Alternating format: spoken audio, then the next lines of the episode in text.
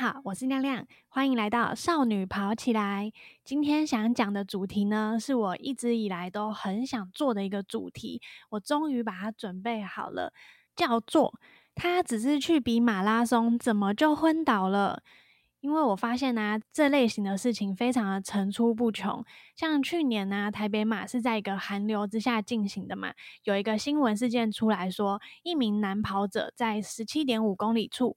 约大直美丽华附近突然倒地，当场失去了呼吸、心跳，被紧急送医。当年的田中马在彰化举办，也是有一名四十八岁的李姓男选手，他参加九点七公里的健跑组，跑到距离终点只剩下一公里多的地方，就被人发现倒卧在民宅外面。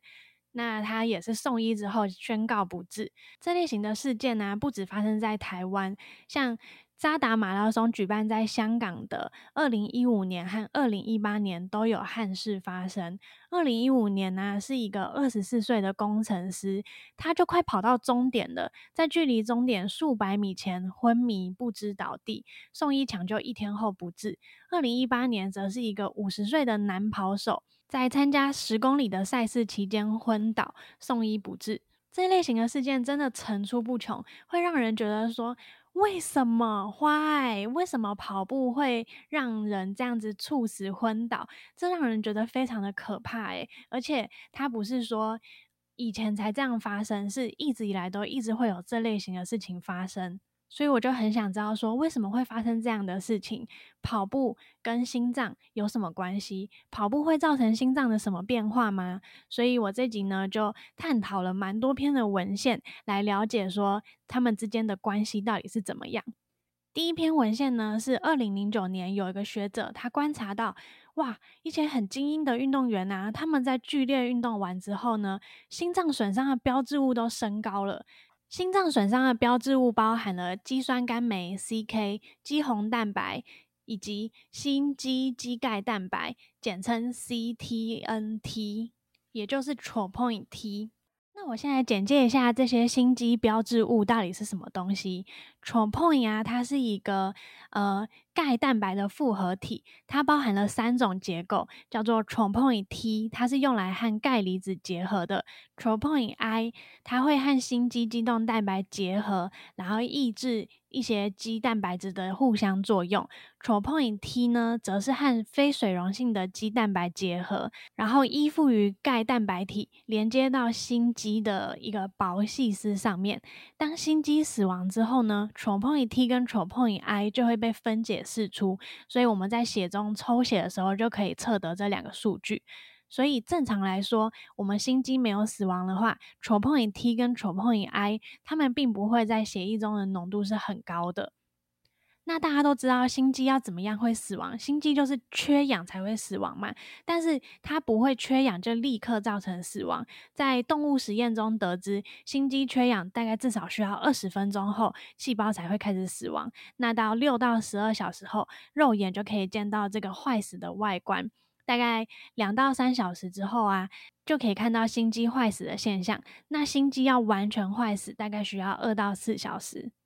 当心肌死亡之后呢，抽血就可以测到刚刚说的这些心肌损伤的标志物，就例如说 CK、troponin T、troponin I，抽血他们就会发现它们很高。但是呢，这些蛋白酶的升高，并非就是它一定代表着我的心肌缺氧缺血了。有些非缺血性的心脏疾病也会让它们升高，例如说心肌炎、主动脉剥离、肺栓塞或者心衰竭等等，都可能会导致 troponin T 的升高。那另外一篇文献呢，在二零一零年呢，他们就收录了九百三十六个跑完马拉松比赛的跑者，然后去看他们跑完赛后二十四小时内他们的 troponin T 怎么样。然后发现呢，在跑完马拉松之后呢，所有人几乎所有人的 troponin T，也就是这些心肌损伤的蛋白酶，他们都升高了。而且不论是在任何的性别、任何的年纪跟种族，似乎都是一致的，没有什么说男生身高的比女生多，白人身高的比黑人多，年纪大的身高比什么多，大家几乎都是一致的身高了。但是呢，这些表现呢是暂时性的。另外一篇文献呢，在二零零六年，他们呃去收集了一百二十九名非精英的跑者，里面包含了跑半马的，也有跑全马的。然后分别在比赛开始前两小时、比赛结束当下跟赛后一小时去抽他们的血，去检测这些心肌损伤的标志物有没有浓度有看起来怎么样，抽一些 CK 啊，然后 MYO 啊，TROPOINT TROPOINT I，结果发现不论是跑半马的人还是跑全马的人，他们的这些心肌损伤的数值啊，全部都升高了。而且呢，跑得越快的人，他升高的幅度越大。这个 troponin T 的身高是和他比赛所需的时间是有相关性的，但是呢，和年龄、性别、BNI、训练量和之前有没有过马拉松经验，这些都是无关的。所以，无论你是出马还是你跑很久的马拉松的人，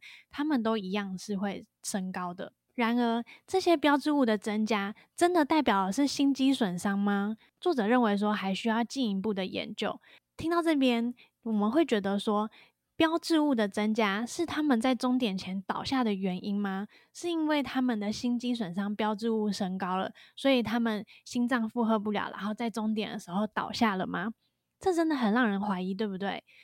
所以呢，我又再看了一篇文献，这是二零一九年的文献，就比较近期了。这个研究呢，它超有趣，它在二零一七年的一个 Brighton 的马拉松上面，他去摆摊。他在那个场边摆摊呢，他就说：“哎，要不要来做我的研究，做我的实验？欢迎大家来参加实验。”这样子，那他就收集了一百三十五名健康的跑者，十五名他已经知道他有心脏病的跑者，其中包含九名男性、六名女性。然后呢，就请他们来做一些生理素质的量测啊，量你的身高体重啊，问一些健康的问卷，然后抽血。在马拉松比赛结束之后呢，请这些有来参加实验的选手再回来我的摊位前面，我也会在十分钟内帮你抽血，就做一个前后测。再来，他们做了一个非常有趣的事情，他们回顾性的招募了十五名在终点前。终点前后倒下的这些跑者，就是他们可能已经跑到终点了，然后他已经倒下。他这边的定义是说，他没办法自己独立行走，必须要别人帮忙，或者是要需要紧急医疗的这些跑者，他们也把他纳纳过来。就是他已经倒下了，他就把他叫过来说：“哎，可以让我们收集一下你的数据吗？”他倒下之后，他就先抽了他一管血，这样子。他们就想去看这三组，第一组是健康组，第二组是心脏病组，第三组是在跑步中发生事件倒下的组别。看这三组，他的这些心肌损伤标志物有没有不同？他们生理数值有没有不同？那最后呢？当然有些选手他们没有办法完赛，所以有九名健康的选手没办法完赛，三名呃心脏病的选手也没办法完赛。那这些人就没有被纳入分析。在完赛的十二名有心脏病的跑步者呢，他们是有怎样的疾病呢？有六个呢是有心脏的瓣膜疾病，三个是有阵发性的心律不整，两个是有缺血性的心脏病，还有一个是软圆孔没有闭合的这类的疾病。血液检测的结果发现呢，不论是健康组、心脏病组，还有终点前倒下的这些组，这三个组别呢，他们的 troponin T 都在。跑前跑后升高了十倍左右，所以呢，它证实了跑马拉松是会导致你 troponin T，也就是心肌损伤标志物升高的。但是这个上升的幅度是会再恢复的，可是几乎都达到了诊断急急性心肌梗塞所需的 troponin T 的数值。然而，这三组就是健康人组、心脏病组跟终点前倒下组，他们的 troponin T 升高之间有没有差异呢？三组的升高幅度都没有差异，代表说，即使我是有心脏病的跑者，跟我是健康的人，我在跑步的这个过程当中，我的 troponin T 增加的幅度是和健康人增加的是一样的。我有心脏病不，并不会导致于我增加的幅度比较大。这时候就很好奇了，那那些倒下的跑者呢？他们是什么原因倒下来了？这篇文章呢，它收集了倒下的跑者总共有十五名，其中呢有七个是因为。高热，就是它核心温度大于三十八点五度了。有四个呢是衰竭，两个是低血糖，两个是脱水，有一个是核心温度太低，核心温度小于三十五，并没有发现什么心脏不正常的现象。呃，占大多数就是有七个人是因为核心温度过高，是因为刚好那天的比赛。天气状况在呃英国来讲是非常的炎热的，所以那天就是有七个呢，因为高热的关系，呃倒下来了。于是乎，这篇文章的作者呢，他下了一个小小的结论。他说，马拉松呢是会引起 troponin T 的升高的，就是心脏损伤的标志物升高。但是呢，它并不代表明显的心肌坏死，因为这些升高的人他们是无症状的。可是，这是不是有具有一些临床意义呢？仍然是值得后续研究的。讲到这里呢，其实是觉得说这个样的议题呢，目前在医学上、科学上好像还没有那么能够有定论。我们都觉得说运动是有益身体健康呢，怎么会有人因为运动而心脏骤停或者是猝死呢？就像之前的一些新闻事件，还记得吗？就是有一个三十五岁的男星高以翔啊，他在录影的时候，他不是在跑步的途中突然昏倒猝死，他的死因是心源性猝死，也就是心脏病猝死。所以我看了一下，就是呢，发现有一些统计的文章出来说，心脏猝死呢，它好发于三十五岁以下的运动人士，多半是因为有先天或后天的心脏异常，才导致这样的悲剧发生。可是我们可能会觉得说，诶，那些人他们不知道自己有心脏病吗？其实啊，有研究统计发现，美国研究统计发现，这些有心脏猝死的患者啊。他们有五十五 percent 以上是男性患者，四十五 percent 以上是女性患者，发病前都没有症状，事前可能家属表示说，他们事前也都不知道自己有心脏病，也没看过医生。根据美国二零一四年到二零一八年四年间的统计啊，发现心脏骤停或心脏猝死的案件呢，男生是女生运动员的五倍。发生率的话呢，大概就是大学运动员每五万多人就有一人发生。运动的类型来说，篮球是占最多的，篮球大概是二十八点七 percent，田径呢则是九点四 percent，游泳大概是三点三。发生心脏猝死的运动员当中啊，大概有七十一 percent 都跟心电图的异常有关系，大概有二十一 percent 呢是有肥厚性的心肌病变。那十三 percent 是有特发性的左心室肥大。那医生怎么做出回应呢？医生是建议说，呃，如果你担心有这样子的风险发生，例如说你可能有家族病史、个人病史，或者是你曾经感受到心脏有点怪怪的话呢，那你最好在运动前进行心脏筛检，去进行超音波啊、二十四小时心电图啊、运动心电图等等，来评估这个风险。有人会觉得说啊，那可能就是运动员才要进行这样的风险评估吧？我们这些不是跟他们一样的，我们没有要求表现，我们没有要比赛，我们只是休闲性的运动，我们应该不会发生什么事情吧？但其实有些文献呢，他们是同意说，哦，对，没错，这些比赛型的运动员呢，他们猝死的风险比较高。可是也有一些文献，他们统计说，有些休闲型的运动员。和竞赛型的运动员，他们发生心脏骤停或者是心源性猝死的风险其实是相似的，所以不要以为自己运动强度不高就忽略了这个风险。尤其是假设说你是有家族病史的人，或者是你是有症状的人，更应该要自我警觉才对。那以我就是当物理治疗师的经验呢，就是可以有一些东西来分享给大家，说要怎么样才能够自我警觉，有一些简单的自我觉察的步骤。首先呢，可以先认识一下 RPE 量表，RPE 就是一个自觉运动系数，上网查一下应该会有，就是它最低分是六分，然后满分是二十分。那六分的话，代表说我是非常轻松；二十分的话，就是我已经喘到不行、累到不行了。那大概就是在你走路的时候呢，你去看想一下，说，嗯，我这样强度大概是几分？我可能很轻松走路的时候，我觉得是六分。那我可能就是跑步跑起来的时候，觉得大概是十二分这个感觉。那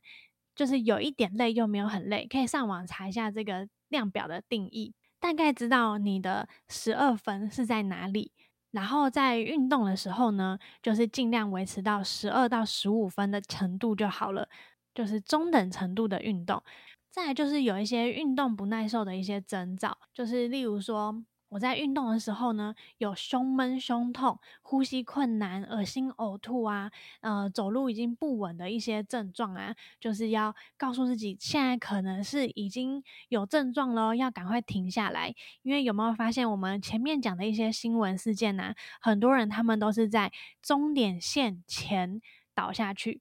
所以其实他们可能在。倒下去之前就已经有一些症状出现了，可是他们觉得快到终点了，再盯一下就好，再盯一下就好，然后就真的没办法了。所以，其实你在运动过程中，如果有感受到你心脏突然大幅度的心跳变得很快，然后或者是说有一些呃头晕，刚刚讲的那些症状的话呢，请记得一定要停下来，不要勉强自己。然后想着刚刚的那个 RPE 量表，大概就是做十到十五分，十到十五、十二到十五分中等强度的运动就好，感受一下那个感觉，不要勉强自己。接着还有一个小提醒，就是呢，因为像现在可能气温变化就比较大嘛，现在也是在比较寒冷的时间，就是心肌梗塞啊，通常容易发生在冬天，还有就是半夜的清晨。为什么呢？因为心脏呢，它在晚上的时候本来就应该处于休息状态，所以它会呈现在一个心跳比较慢、血压比较低的状况。但如果你在这时候呢，你突然很大力的掀开棉被，然后跳起来，准备开始一个剧烈的运动，你就是在强迫你的心脏需要大量的工作。那这时候呢，你的自律神经有可能就会混乱了，然后导致心脏处于比较异常的状况。而且呢，这时候因为你一整晚上你都没有喝水嘛，所以你的血液可能比较浓稠。然后，如果你起来运动的时候，你又流很多汗，没有补充水分的话呢，那可能就会形成比较多的血栓，到后来就呃一不小心就导致了可能血管阻塞，就心肌梗塞了。所以在冬天呢，或者是像现在这个比较忽冷忽热、温差比较大的时间呢，就是建议大家一定要做好保暖，跟一定要做足暖身。还有就是在进入温差比较大的时候，例如说棉被刚掀开的时候呢，尽量不要就是让自己太冲动，就是要一切都是要慢慢来。好啦，那我今天的分享呢，就大概到这边。总结一下今天的重点呢，研究发现啊，跑马拉松真的会导致心肌损伤的标志物升高。但是呢，在有疾病的人、跟健康的人、跟终点前倒下的人，他们这些群体当中，其实升高的幅度是一致的。而且这些升高呢，是暂时性的，还是会回来的，除非你有一些症状。可是现在呢，还没有办法。有非常确定的定论，还需要进一步的研究。这边也是告诉大家，其实呢，运动它是一个双面刃，它其实是对身体有非常多好处。这已经经由文献证实很多了，应该不用再多说。运动对身体是好的。但是呢，它也有可能对身体是有害的。如果你强迫你的心脏去大量的工作，超出你的负荷，你你即使已经出现了各种 red flag，就是已经出现各种危害的症状，你已经头晕了，身体在告诉你一些警讯了，你还勉强它继续运动，那可能就会出事情。希望大家在运动的同时，能够懂得保护自己。我知道可能蛮多人都，呃，奴性很强，觉得意志力撑过去就对了，no pain no gain。但是呢，要是你撑过去，撑到出事情，那就真的不是我们希望看到的事情发生。所以，希望听完这集的大家，能够多去意识到一些自己身体发生的警讯，去留意它，要快乐的运动，运动要能够运动的长久，这才是比较好的。嗯。那谢谢大家的收听，如果你们喜欢的话，欢迎在 Apple Podcast 下方留言。今天这集就到这边喽，拜拜。